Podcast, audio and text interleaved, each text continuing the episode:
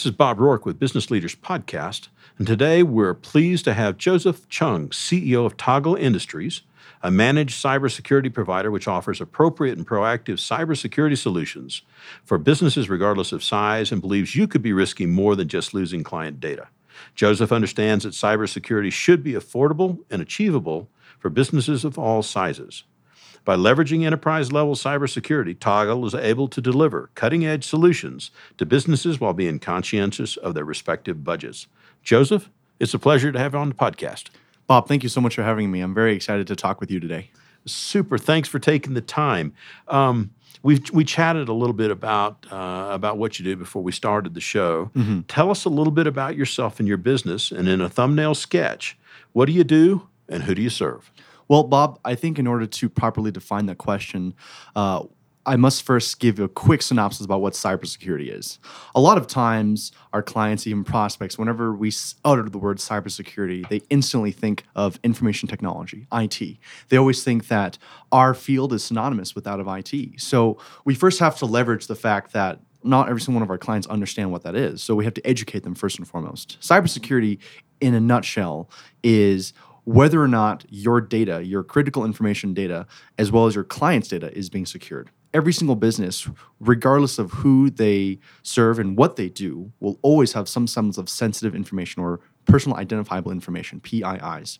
So, as an organization, we specialize in local small and mid sized businesses in the fact that there are very, very, very few organizations nationwide who actually work with smaller businesses in their cybersecurity. It is very rare that you have a cybersecurity firm who wants to focus on small business, especially here in Colorado Springs, Bob.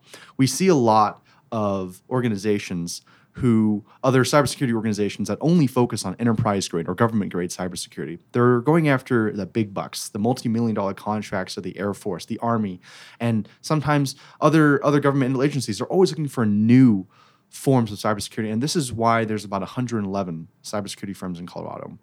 As a firm here, we are, I believe, the only cybersecurity firm in Colorado that actually specializes in local businesses. We work with some entities, uh, include the Small Business Development Center as well as the National Cybersecurity Center. And we were sitting down with Ed the other day, and they were mentioning that there are the unfortunate 50,000, the organizations that A, do not care about cybersecurity, or B, have no idea what cybersecurity is.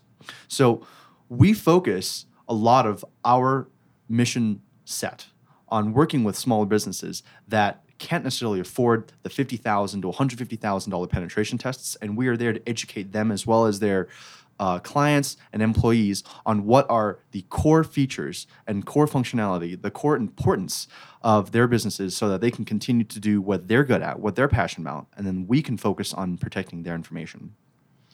That's a lot. Yes, it is. you know, so so I'm I'm I'm sitting here with the description, and I'm a business owner, and so I've got my client data and my contact data, and I've got my inventory, and let's say I've got payroll and some other items, you know, and I'm using a standard platform, whatever that is nowadays, sure. mm-hmm. and I'm thinking, you know what, I, you know, I, I've got uh, Norton or I've got ESET or I've got some other mm-hmm. you know software that protects my firm my, mm-hmm. my you know I change my password when I forget my other one. Sure. and and I'm going, you know, well, I turn my computer off and you know in the evenings sometimes, and I think I'm pretty secure. Mm-hmm. So if you would try to enter the conversation of that person's mind mm-hmm. and point out if you can, you know, where there's strengths in that thought process and where the weaknesses lie in that thought process. Well, Bob, you've definitely pointed out some pieces of software that we use. For example, you've mentioned ESET. A lot of people think that by having a good piece of antivirus software is enough. Unfortunately, with what we've seen, a lot of it comes into the question of being complacent or not, and just being up to speed with new software and hardware configurations.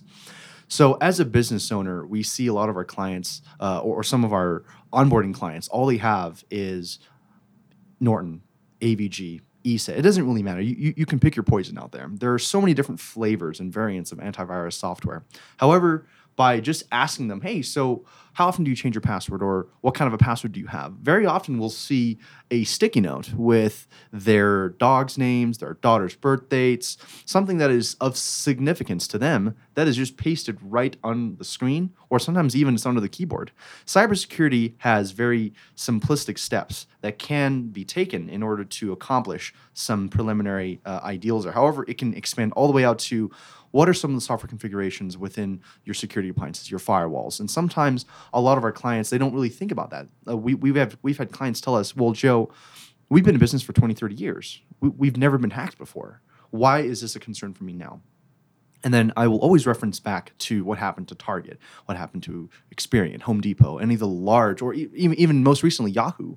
I'm sure we all heard about the recent incidences with Yahoo Mail, where a significant portion of their emails were compromised and individuals lost hundreds, if not thousands, of their contacts. And we're now receiving emails from our friends saying, "Hey, check out this weight loss supplement." I'm sure we've never seen that before, right? but those those those are the questions that that we ask and say, what are you doing to prevent your loss of information? You know, I think, in, in, in many cases, what strikes me is you may not even know. Mm-hmm. And, and, you know, unfortunately, I got hit with a CryptoLocker. Oh, yeah. You know, mm-hmm. probably two years ago. Mm-hmm. And uh, if you've not had that experience, you're not really sensitive. Mm-hmm. But once you have it one time, mm-hmm. you're forever sensitive Absolutely. to it. So, as the client uh, or, or, or our listeners, are, are going through the thought process. So when you first get engaged by a, a potential client or a client to come in and help them, uh, if you would walk us through the steps of what you typically try to do to help that person out. Absolutely. So, Bob, the first step that we typically take is we perform what is known as a network vulnerability assessment for our clients. So, allow me to actually take a step back and give you some more background. Oh, sure. As to what that is. So, in the industry, a penetration test is a series of external, internal, physical, as well as potentially so, uh, social engineering tests done within an organization. The cost for a penetration test typically costs anywhere between, as I mentioned before, fifty to one hundred fifty thousand dollars. Now, Bob, I, I don't know many organizations here in the Springs, especially the mom and pop shops, or even those who have fifty or maybe one hundred individuals who really want to cough up the fifty to one hundred fifty thousand dollars for a penetration test. When we go in, we perform a network vulnerability assessment, and the cost for an NVA through us is only two hundred fifty dollars. And what that does is it gives us a very granular and very black and white look into what is currently in the client's network. For example, we'll see how many computers they have, what operating systems are they running on, what kind of routers, modems, access points, well, what kind of switches is currently being deployed within the network. Bob, I can't tell you how many times I see home grade, quote unquote, home grade solutions which are operating within an enterprise environment. It is not uncommon for me to walk into a network stack and see, oh my gosh, there is a, this this this piece of hardware was on sale at Best Buy a couple years ago, and it's still sitting here. These are home appliances that have no right being an enterprise environment, and they're being treated as if they would secure and protect their business's data. So after we perform this network vulnerability assessment, we have a very, very granular look, and I can tell Mr. Customer, this is what I found in your network. You have XYZ hardware and you have ABC software. Based off of your current configuration, these are the vulnerabilities that we have found in your environment. And those vulnerabilities have caused XYZ within my existing list of clients. Of course, I don't tell uh, the prospect, hey, this is what client and this is what happened to them. But I'd be willing to bet that some of the clients that we've heard about today, I probably had some sort of dealing with them. For example, we, we've, we've done business with, uh, with some of the cities here in Colorado. Now, in order to protect their privacy, I'm not going to state who they are. However, we have ex- we've been exposed to entities that have had cloud botnets take over their entire command and control infrastructure. For example, uh, we had a client of ours who was uh, a, a large research facility. So they have a lot of processing power to do their simulations and everything a cloud botnet took over that environment. And okay, for, mm-hmm. what is a for the folks that don't sure. know? What's a cloud botnet? A cloud botnet is a piece of software that will in, infect a number of computers and add their specific processing powers to a pool, a generation of of attacks, if you will. Essentially, you're you have one computer here, me you may have a computer outside, and I have computers in my offices, and there are computers all over Colorado Springs. A cloud botnet essentially would take over a particular network and infect itself on every single computer and add the respective processing power of all those computers into a pool and uses all that combined processing power to attack another organization. Okay. Does it make sense? That makes sense. So we had that instance where that occurred and they attacked a city here in Colorado. Now, with that, it, it really brings to mind okay, well, is a small business, is a bakery, a, a small attorney's shop, a, a small accounting firm, are those individuals at risk? Absolutely. The reason we hear about the large organizations such as Home Depot or such as Target, any other organizations like that, is because those are the big boys. We news isn't news unless it's exciting.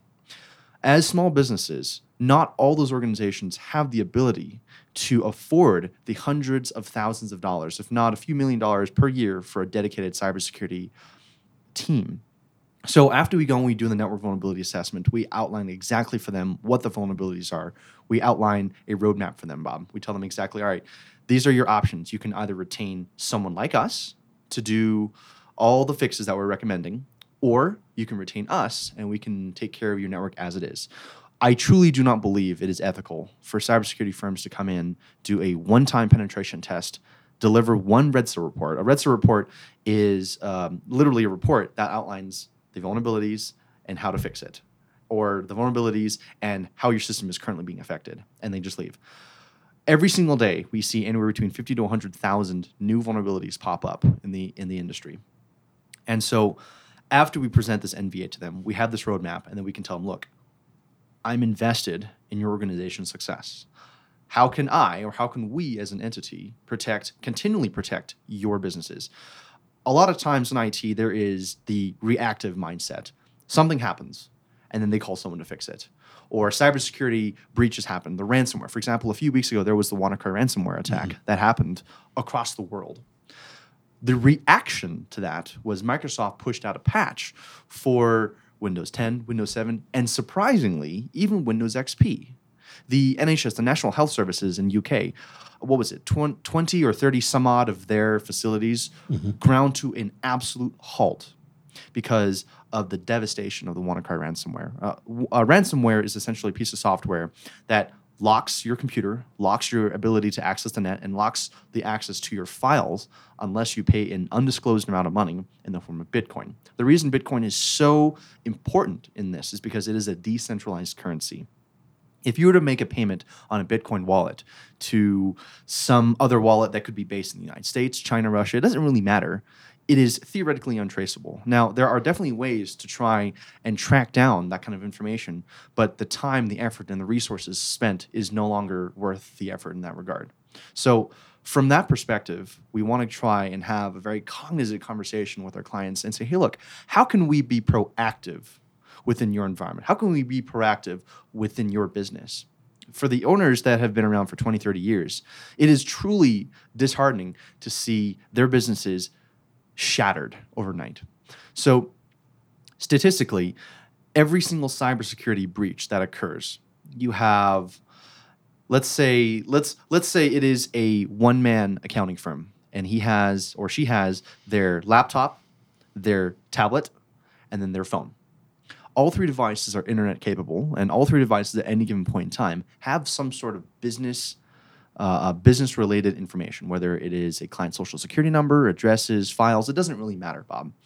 With those three, if his business was hacked and he lost critical information and resulting in client uh, losing client data, those three devices, every single one of those devices could be valued at a loss of up to a quarter million dollars it's not just because of the piece of hardware or the software on it. Is loss of reputation lawsuit loss of businesses loss of client it doesn't really matter. All those losses in financial as well as untangible values each of them can be uh, quantified up to approximately a quarter million dollars. It is absolutely horrifying. Those three devices he could essentially be staring at 70 uh, $750000 worth of loss for his business. Most businesses were, was shut down from that. So the rule of thumb is based off of your potential loss spend 30 to 40% of that over two to five years and spend that amount of money on proactive cybersecurity and a strong information technology networking backbone. Because having the correct pieces in play within your environment will truly strengthen your environment and make you uh, not low hanging fruit. The, uh, everything that I'm saying is built off of that premise in the sense that there is absolutely no such thing as a 100% secure network. There's no such thing. You know, when, when, when I was when I was breaking systems and, and doing penetration testing for some of my clients, I always tell them, look, Mr. Customer, by the time I break this and I patch it, there's probably already something that is already out there. And they ask, well, Joe, then why am I wasting money on you? Why am I wasting my time, most importantly? I say, Mr. Customer, the reason and just the, by virtue of you having some a penetration test like this, I'm securing infrastructure from what is already out there, but when a hacker, whether they're a 14 year old sitting in their mom's basement or some another state actor, they want to go after the entities that aren't looking within their cybersecurity, that are not being proactive. They want to go after the people that may have been complacent. And in this case, complacency can truly kill a business by having outdated software, outdated hardware, EOL, end of life solutions, you are essentially opening up your business and your livelihood to destruction. You know, I'm, I'm sitting here thinking as we're going down the road, and it may be triggering in some folks' minds, I need to talk to Joe now. How do they find you? What's your social media connections? So we have active presences on Facebook. So in order to find us on Facebook, they just have to go to facebook.com slash toggleind. However, they can also go visit our website at www.toggleind.com. We actually even have a dedicated hotline for individuals who are experiencing cybersecurity breaches. They can reach us at cyber at toggleind.com or they can call us, myself, or even one of my engineers at 719 301 6280. You know, in, in thinking about it, uh, you've imparted a great deal of technical information and practical information and folks may be going, well, how in the world did you get involved in this? so let's circle back just a little bit. And you and I were chatting a, a little bit about how you got involved in this area of expertise. So take us back a little bit to some of the sure. earlier years and some of the fun that you had. I almost accidentally got into the environment. I think I was bored. And by virtue of that, I started poking my nose around where I probably where it probably didn't belong. And then eventually, uh, at the end of the day, I, I got into a little trouble and I worked a little bit with the school that I started off at. And then I started working with a lot of the people in my environment. I worked with the churches in my area, trying to help them not make the same mistakes or have someone be advantageous or excuse me or adventurous within their own networks and accidentally create some havoc. So without without giving too much away, uh, I was definitely bored, and I started coding when I was around nine years old. But even before then, I was playing with I, I was playing with the advent of dial-up. Now, I'm sure a lot of your viewers and listeners, Bob, probably are very familiar with with the old tones. But to me, I I see that as a very strong introduction. It was truly a catalyst for me. Um, I grew up on challenges. Whenever my parents would say I couldn't do something, I would go right out and do it. I can't tell you how many times I shocked the absolute bejesus out of me with a power outlet or burned myself on a stove because I thought, hey, you know, this this looks like fun. so uh, it was a challenge. So my, my, my parents they put passwords on the dial up. They put passwords, and finally when we when we finally merged into wireless internet, put passwords and everything. And I made it a personal uh, a personal mission of mine to break every single one of those and gain as much access as humanly possible. So that's how I first started getting into it. But more importantly, the reason that I wanted to go into business and become an entrepreneur is because if you look into the environment, especially here in Colorado Springs, Bob, there are about 111, if not 12, cybersecurity firms in Colorado, in Colorado now. And as I mentioned, all of those individuals are the majority of which are focused on cyber HR, uh, cyber compliances for government enterprise and big businesses, individuals who can afford to cough up hundreds of thousands of dollars for their services. But then coming from coming from where I grew up, I'm, I'm thinking to myself, well, who's looking after the small guys? You know, I, I, consider myself a serial entrepreneur. And I'll say that because uh, I first started off in software development, app, application development, and web development. And then I went, I had a, I had a short uh, foray into government contracting for about two years. And then I looked at it and I took a huge step back and I said, what is the industry that A, I can have the most fun in, and two, have the biggest impact within the community and our ecosystem? And I found that it was cybersecurity. But again, diving more so into that, it is cybersecurity for the little guys. Because if, if you if you ask yourself right now, Bob, who's protecting the little guys? Who's looking after the one to five man shop doing financial uh, uh, financial services or financial advising? Who, who's out there? They'll say, "Oh, we have an IT guy for that." That's fantastic. I, I will never have anything to say about the about the hardworking IT managed service providers. However, I will always challenge the business owners and say, "Well, you have a fantastic IT field, which is essentially you have this glorious house. What kind of a foundation is it sitting on? Is it sitting on a sand foundation, a rock foundation? What is it built on top of? If someone really wanted to break into your house, they're probably not going to go through your front door. They're probably going to find some way to tunnel into your network.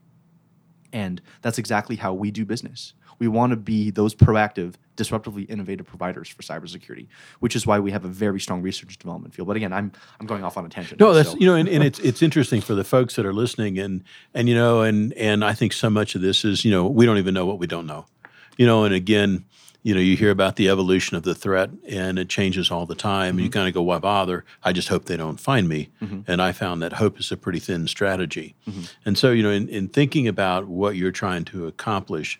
So when you go in, you do the threat assessment, Mm-hmm. and you come back to with your report, all right, and the business owner's looking at that and go, is there a way to characterize the next steps that you guys do after they get their assessment and they see where their strengths and weaknesses are, absolutely. what they do? Absolutely. So, as an organization, Toggle has partnered up with a number of other firms. For example, uh, Technology Inc., uh, another local Colorado Springs Yeah. Rick Murphy, right? Yes, that's correct. Yeah, Yeah, okay. Rick Murphy over at Technology. Uh, we've partnered up with them, and they support all of our day to day and front end information technology. They're the organization who's going to come in, make sure that your computers are talking to your server, your files are being backed up accordingly, and trying to use the latest and greatest, the, the bleeding edge technologies, if you will. And we've also partnered up with a few other firms, including Think Smart Security. Uh, Eric Davis, he, he's a good friend of mine, and they do corporate level security. So they go through and they do a lot of the access control, but at, at the end of the day, it has to be built off of a core, a core cybersecurity and IT infrastructure. So we go in after the network vulnerability assessment, the, the, the threat analysis report, and then we lay it out. Mr. Customer, we believe based off of your organization, based off of your industry, we're going to deploy XYZ. We're going to deploy this particular network, it's whether it's a Cisco Meraki platform or some sort of Ubiquiti UniFi solution.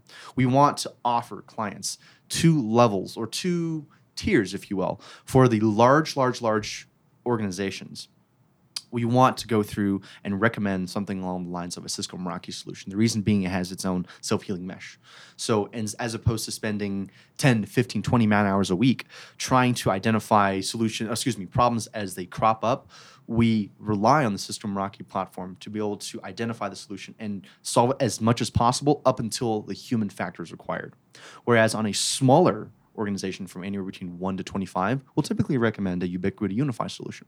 The reason being is because they have a cloud controller. So what that allows us as a provider as well as the client, it gives them truly manageability on a single pane of glass. On my device, on my cell phone, I can go through easily and see every single one of my clients who are on our Ubiquiti cloud controller.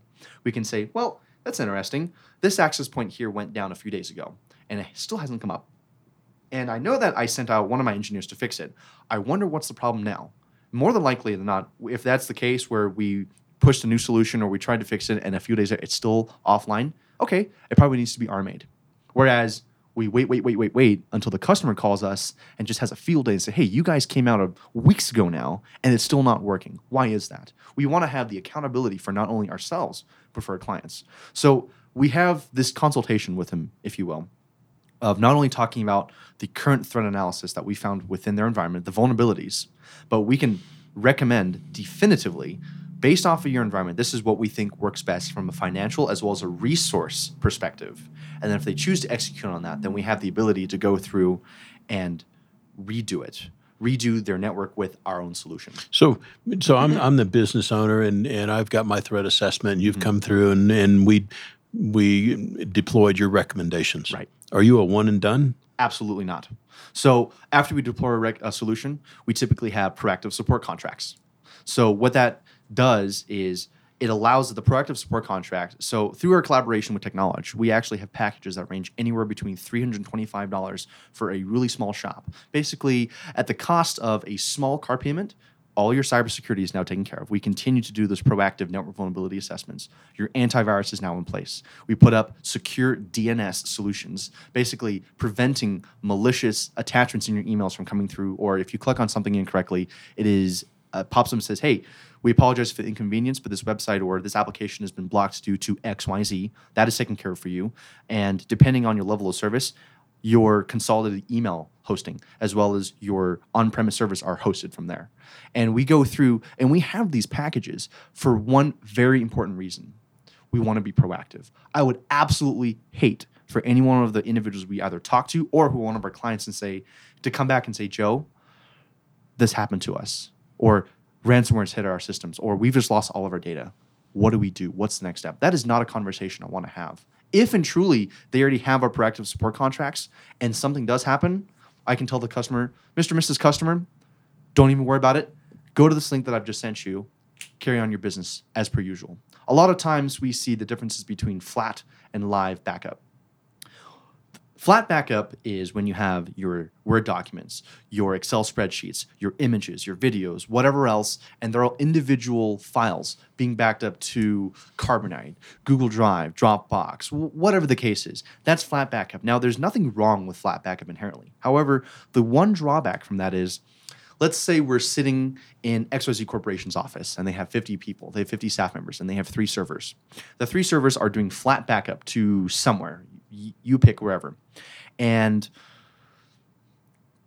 catastrophe hits. The building burns down. They have to buy now. Now they have to not only find a place for all these individuals to work, but they have to come up with three new servers.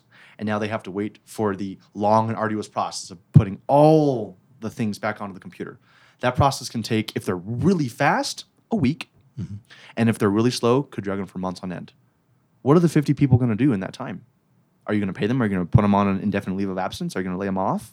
Those are questions that we ask the, our, our clients. And then the other side is the live backup or the warm ready, the warm standby. Let's say the exact same situation XYZ Corporation, they have three servers and they're running day in, day out. And in the same time, they have OTSR with us, offsite total server replication.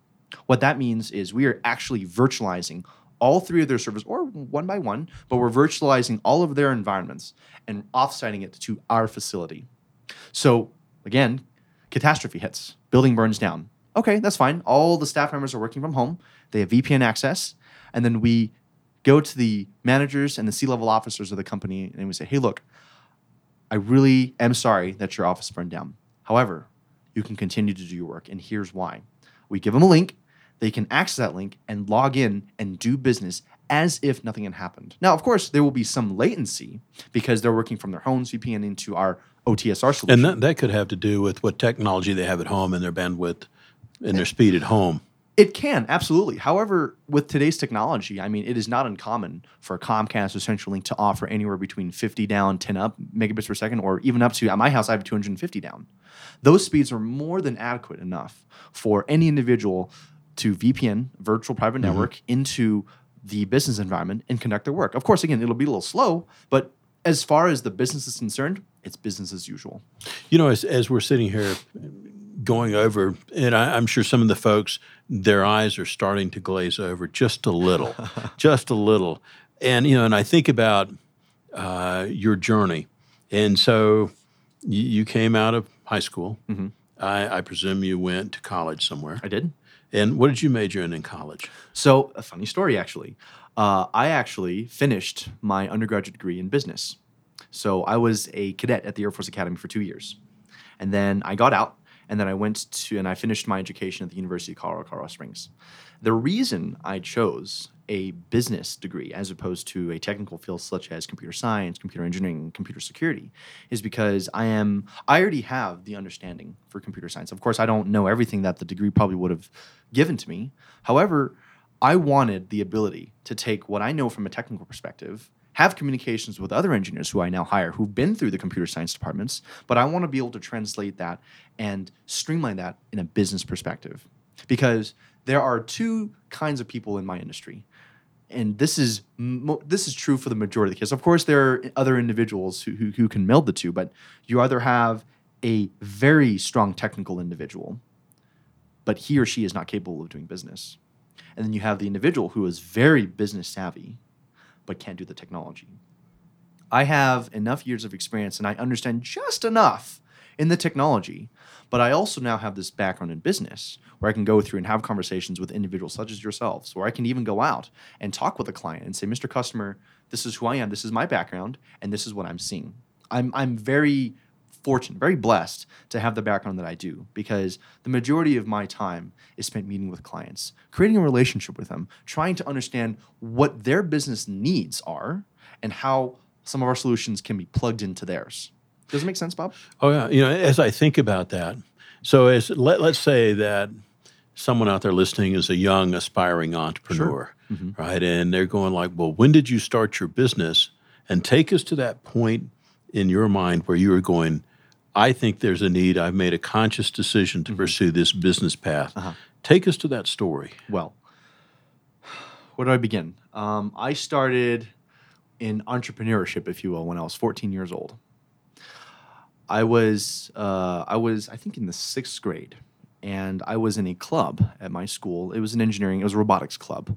Uh, it was Best Robotics, Boosting Engineering, Science, and Technology. Boost, uh, Best Robotics, and I was working with a number of high schoolers who were incredibly technical in nature, prob- probably top of their class, honestly.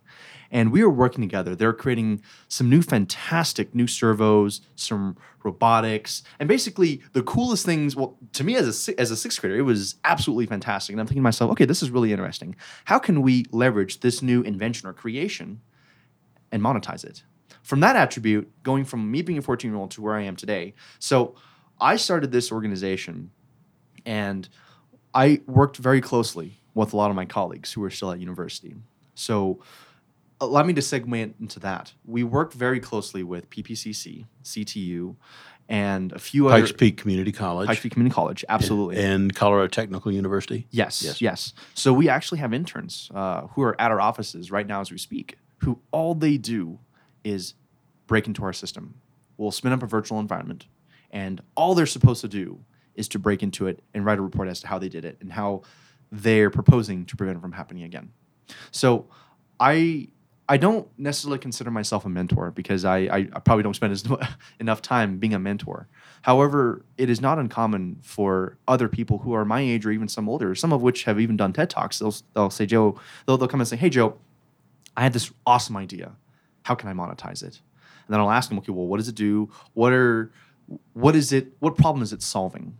And then from there, we'll try and take advantage of the solutions and the offerings in place here. Being in Colorado Springs, there are so many government grants. There are so many entities here that are looking for the next big thing. And then from there, we try and identify how can this bring benefit? What is the value added benefit to the environment here? And a lot of times they say, well, I don't know. Well, let's find out. So we we do a lot of social testing in the sense that we'll go to the universities uh, that I mentioned before and we'll ask them, hey, we have this really interesting idea. Would you be interested in having interns work on this product or this project? And then from there, we just have to do a lot of sweat equity. A lot of times people think that, okay, well, it's easy to start a business. You go to Secretary of State on Colorado.gov or whatever it is, and then you pay your $50 and voila, you have a LLC to your name. That's fantastic. However, here, in, especially in this industry, seven out of 10 businesses fail within the first two years of being in business. Because it's not necessarily for lack of ingenuity. It's sometimes for lack of approach or lack of an appropriate approach. Many people have this fantastic idea and they're stuck as to how to do it. So the the one thing i tell a lot of the people that we work with is find a partner who complements your strengths. You do not ever want to have just two people with the exact same skill sets because that way you're going to fight and you're not going to be able to have the checks and balances tell you hey you're on the wrong path. So, which is exactly why my partner, Morgan, Mor- Mor- Morgan and I met in university, and he's my partner because he has, when I first met him, he had little to no technical capability, and I had little to no business, uh, business acumen, if you will. And then he's the individual who come into my office and say, Joe, stop it, you're doing it wrong. Little checks and balance. absolutely, absolutely. You know, for you guys, for serving the Front Range, How many locations do you have, or how many offices do you have to serve the Front Range? So currently, we are we, we're headquartered here in Colorado Springs. We do not have any other satellite offices. Okay. The reason being is because with the field of cybersecurity, we can actually do remote testing. We can Mm-hmm. access the client offsite remotely. However, for those who are on our productive support contracts, we actually will walk in through the doors of those clients at least once a month, and we'll Okay. say, "Hey, you know, how are things going for you?" So How many engineers or employees do you have now? That's a great question. So right now, um, Toggle has around three engineers total, Uh-huh. and we have contractors all over the nation. However, through the collaboration with technology, we have about 14 staff members, and they support both missions. You know, and, and the reason, you know, because what I think about is, you know, you, you've gone to the Secretary of State, you've got your EIN number, and uh-huh. then and Toggle becomes a, a living thing. Yes. And and then so you look at that, and it's you and your partner, and you go, well, now we have to have some clients at some mm-hmm. point. Mm-hmm. And when you guys first started, did you already have clients, or did you go and get clients? It was definitely a mix of both. So I started the company, and, and it- was about six months until Morgan joined me. Um, I was involved with another organization uh, prior to the inception of Toggle Industries, and I, I created Toggle in January of 2016. So we are still a relatively new organization, but that that's a story from another, and I'll, I'll tell you later. As soon as I incorporated and I reached out to some of my relationships, they said, "Joe, you've come to your senses. Here's a contract." so it took me uh, a breaking away from the other organization for some of our clients to come to us. However, we've also had to go out and canvas.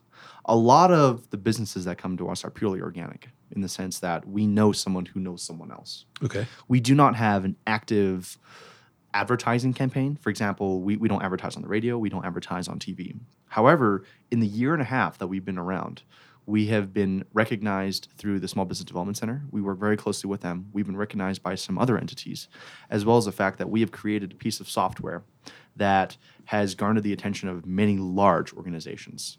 So, What's the benefit of the software that you created? so the software that we created, without going into too much detail, is a proprietary encryption wrapper. So for multi-factor authentication and one-time pro- uh, one-time passwords. So we've created a solution that will allow any individual using it to be able to walk into an unsecured and unprotected and most importantly unsanitized wireless environment and being able to access their sensitive files and information uh, wi- without giving away their um, their own encryption protocol. For example, um, using I'll use Google as an example. If you log into your Google account on an on a computer that you've never been on before, for those who have multi-factor authentication or two-step verification enabled, you receive a text message on your phone, and that text message is a string of I think it's eight, six or eight characters, six or eight numbers. You turn around and you put that number directly into the prompt, and you gain mm. access. What most people don't think about is, well, that message is sent completely unencrypted. Mm-hmm. If someone were to gain access to your computer through a keylogger and get all of your keystrokes and now have your Gmail username and password, and if someone has gone as far as to clone the SIM card on your device, on your mobile device, they now, can receive, send, receive uh, every single message and phone call that you've now received and sent.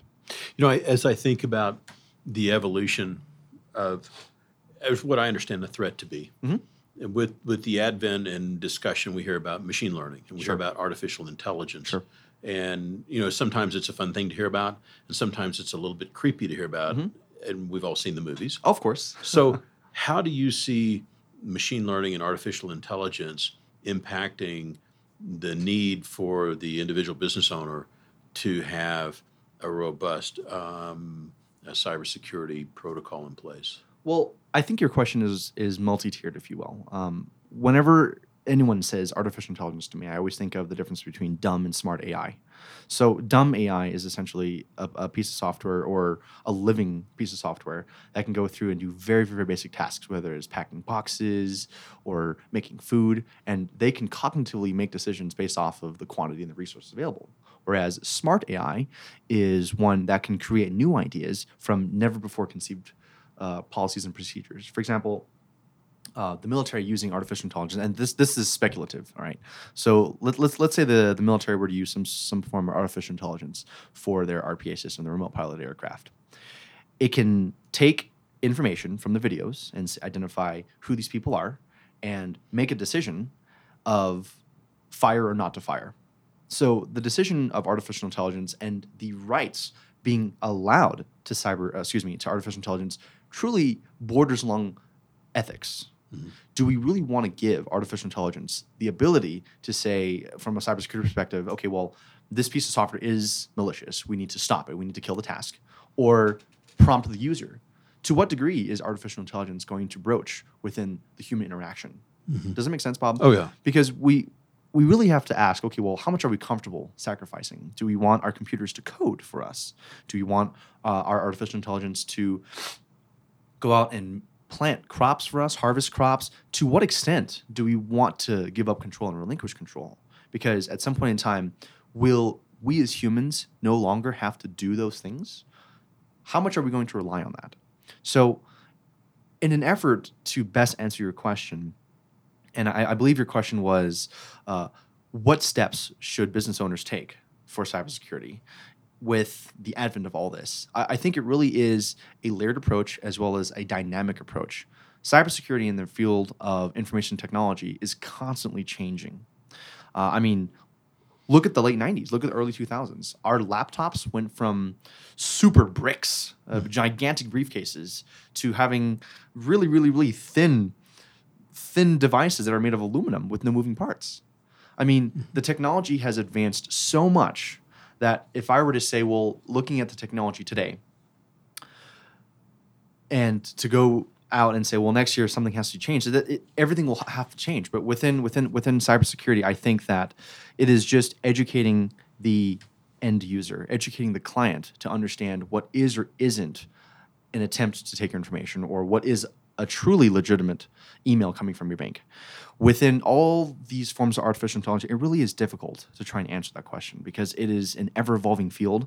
And as far as I'm concerned, whenever you send me an email, I'm going to believe that that email is from you until I see evidence otherwise. And that evidence is truly what will make the what will truly define how uh, how business owners need to approach cybersecurity. I, I- know I know that's that's Well, no, you know- confusing in nature. So You know, the thing the thing that I think about is if I'm out there trying to take and, and gather data from uh, in, in an illegal manner using uh, technology, I'm going to look for the lowest hanging fruit. absolutely. You know, and if I find some place that has reasonable protocols in place, I'm going to go somewhere else.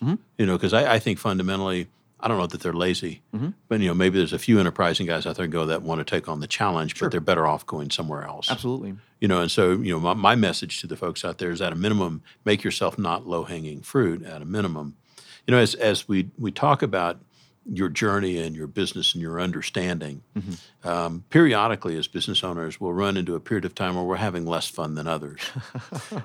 Take us to that time, perhaps, where where there was an event or or a circumstance in your company where adversity reared its head and you had to deal with it. What did that look like? man, adversity. I, I think one of the biggest forms of adversity that we see within the organization is having engineers who don't understand how I understand our approach. We have individuals who will come into the organization and all they want is learn how to break stuff. That's awesome, but how do we translate that into a benefit for the client? So uh, recently, we, we had a few turnovers in the organization uh, individuals who were here and all they were doing was just trying to do basic Windows policies, you know, a group policy, security policy. And if something didn't work, they would take a shortcut and fix it. For example, turning off firewalls. That is the first thing you should never do. I mean, th- that should never happen within an enterprise environment, turning off a firewall. But it works. Mm-hmm. So they, they, they were thinking okay, well, this works now. I'll get back to it later. And unfortunately, they never do. So what we had to do was okay well we have to identify what is being done and why is this being done and how can we educate you educate the engineer to understand that cybersecurity is not just it because we, we, we have interns who come in they have very strong it backgrounds and nothing else so we tell them okay this is it you pick up the phone you answer the question and you try and solve their problems but on top of that you have to ask other unorthodox questions so within it we understand okay well if a network drive isn't working okay we'll have to try and remap that but then they also have to ask themselves, why did the network drive pop off? Why is it no longer showing? Why do I no longer have access to this or that? And then most people just think, okay, well, I just need to fix the problem. I just want to make it go. And Rick and I, whenever we talk, he says, you know, it it- it's it is un, it is not uncommon for a client to say, "Look, Rick, I don't care what you do, just get this done." And unfortunately, we we cannot absolutely cannot afford to do that in the world of cybersecurity because some of our clients, some of our bigger endeavors within our some of our deployments, we, we've come across instances where the client have said, "Okay, well, this is a really simple problem; it shouldn't be that big of a deal." So I'll take a look at it, and then I'll ask my question. Okay, well, why did this break in the first place? And then from that, just just from that line of questioning, we've been able to find some of the most egregious breaches in in, in the ten years that I've been in cybersecurity. I, I've seen some of the most obscene obscene attacks that were masquerading as a very very very simple breakage in day to day operations.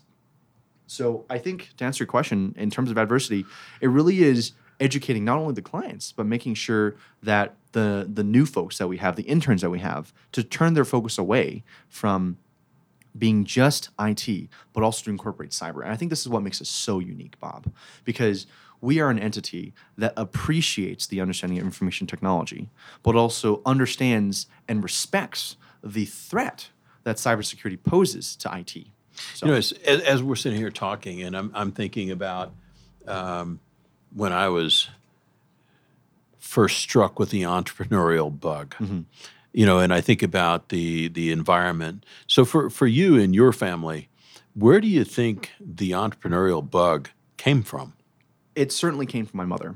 So my mother immigrated uh, to the United States with my father, and she she she was uh, she was born and raised in Indonesia. Her family was the owner of the second largest clothing manufacturer and distributor in Indonesia. Wow. So I, I can't really say that she taught me any of the attributes of business. However, I, I am a strong believer that traits are hereditary by nature. so I think one of the strong characteristics that I inherited from them was the business side. And of course, my father was a technical engineer. He got a, he, his undergraduate degree was in electrical engineering, and he got his master's in, in math or something like that. So my father is, by all definitions, a technical genius. You know, so you know, you think about that, and you look at the early influences. Mm-hmm. What what is the best piece of advice you ever got from your mom or dad? Well, I think it was inadvertent advice. Um, my parents, uh, being true to the culture, wanted me to be a professional doctor, lawyer, or some sort of other profession in, in that regard. And I said, absolutely not. I was not interested. So, the one piece of advice I would give to any individual that is still feeling out their, their future is to do exactly what makes you happy as long as it supports your livelihood and supports your loved ones. That's it. You know, Just have fun. Yeah, I, you know, I think about that, and and you're a high energy person, Mm-hmm. you know, and and I think the folks that are listening can can pick up on that. So, for you, on what would you say is the single best trait that you have that's contributed to your success? I will inherently value everything I do as a failure until the people around me tell me otherwise. Now, I, I think this is a an interesting way to answer your question because that strength has allowed me to fail tremendously, but never give up. I've had businesses crash and burn, and then the next month, I'll start a new company. So I think the best way to translate my answer is that I have a can do and never dying attitude. I honestly can sit here, Bob, and tell you that I have never been discouraged in business, regardless of what has been said or done against me. I, I will be the first to say that um, there are obviously um, forces that are outside of my control. And I think everyone has experienced that. Th- th- you- There are always going to be something that you just can't control and are just really wants, really, you just really want to give up. However, the one characteristic that has pushed me forward is a drive for success. So, growing up in a um, in a stereotypically Chinese family, I was always taught that you are the success that you make of yourself, and not necessarily being regarded as a failure. However, with that mentality and with that mindset, I have been driven to the point that if I am not successful and if I'm not able to provide for myself as well as have time to enjoy, then I'm not a success. Does that make sense? Yeah, I, I was thinking about you know as as you're talking about the contributors to success, do- you know, and and growing up, uh, I, what I found is I was an avid reader, and I had a few books that were really influential for me in my thought process. Were there books that you read that were influential for you? Yes. Uh, I grew up reading uh, Treasure Island. So Treasure Island, uh, as, as um, a lot of us are aware, is guy gets on boat and he's a destitute little individual and he goes there and everyone turns against the, the, the captain and tries to go after the treasure and this individual single-handedly well not single but with the help of some of his compatriots were able to turn the entire uh, um, adventure around and actually leave on good terms with with some of the other uh, pirates. So that's how i see it. I mean my foremost driving mission in life is to help people because uh, I started off young within the field of business, and I didn't have much help. Uh, I, I, I, failed a lot, and I learned a lot from my experiences.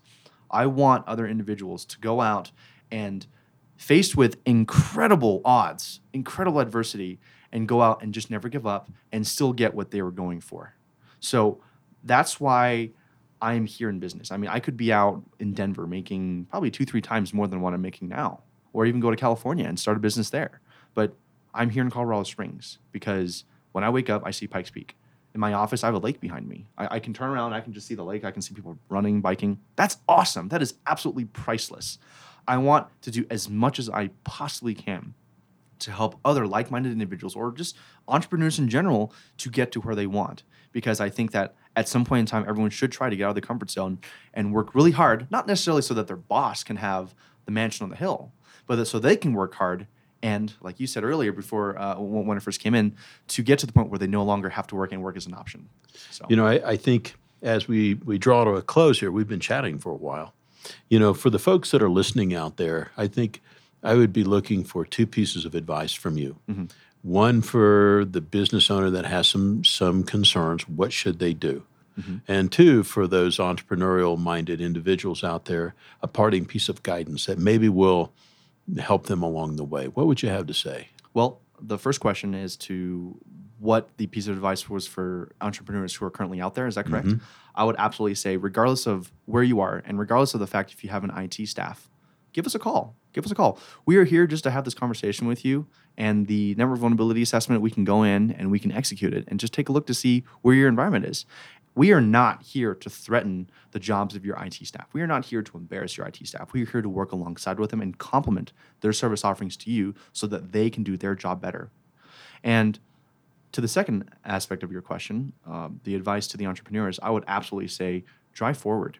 There is so much in this world to be discovered. There's so much in this world that is just asking for new innovations, new technologies that if you have a need for something, if you see something that you want is sitting in there on Snapchat or whatever else you're doing, think, oh, well, it'd be really cool if XYZ was in place. Go after that, pursue it. Figure out what you or what some of your associates and colleagues and friends can do together to provide that offering to the masses. Because if the majority of us sat around and said, well, I really wish it would be so nice to have X, and that's as far as we go, then innovation will grind to a halt. So to all the entrepreneurs out there, I would absolutely say pursue your dreams, do whatever makes you happy, as long as, of course, it's ethical, it's legal, and it is enough to support yourself, your family, and your livelihood. Joseph, it's been awesome. Thank you so much. Thanks. Bob. I appreciate, I appreciate it. it.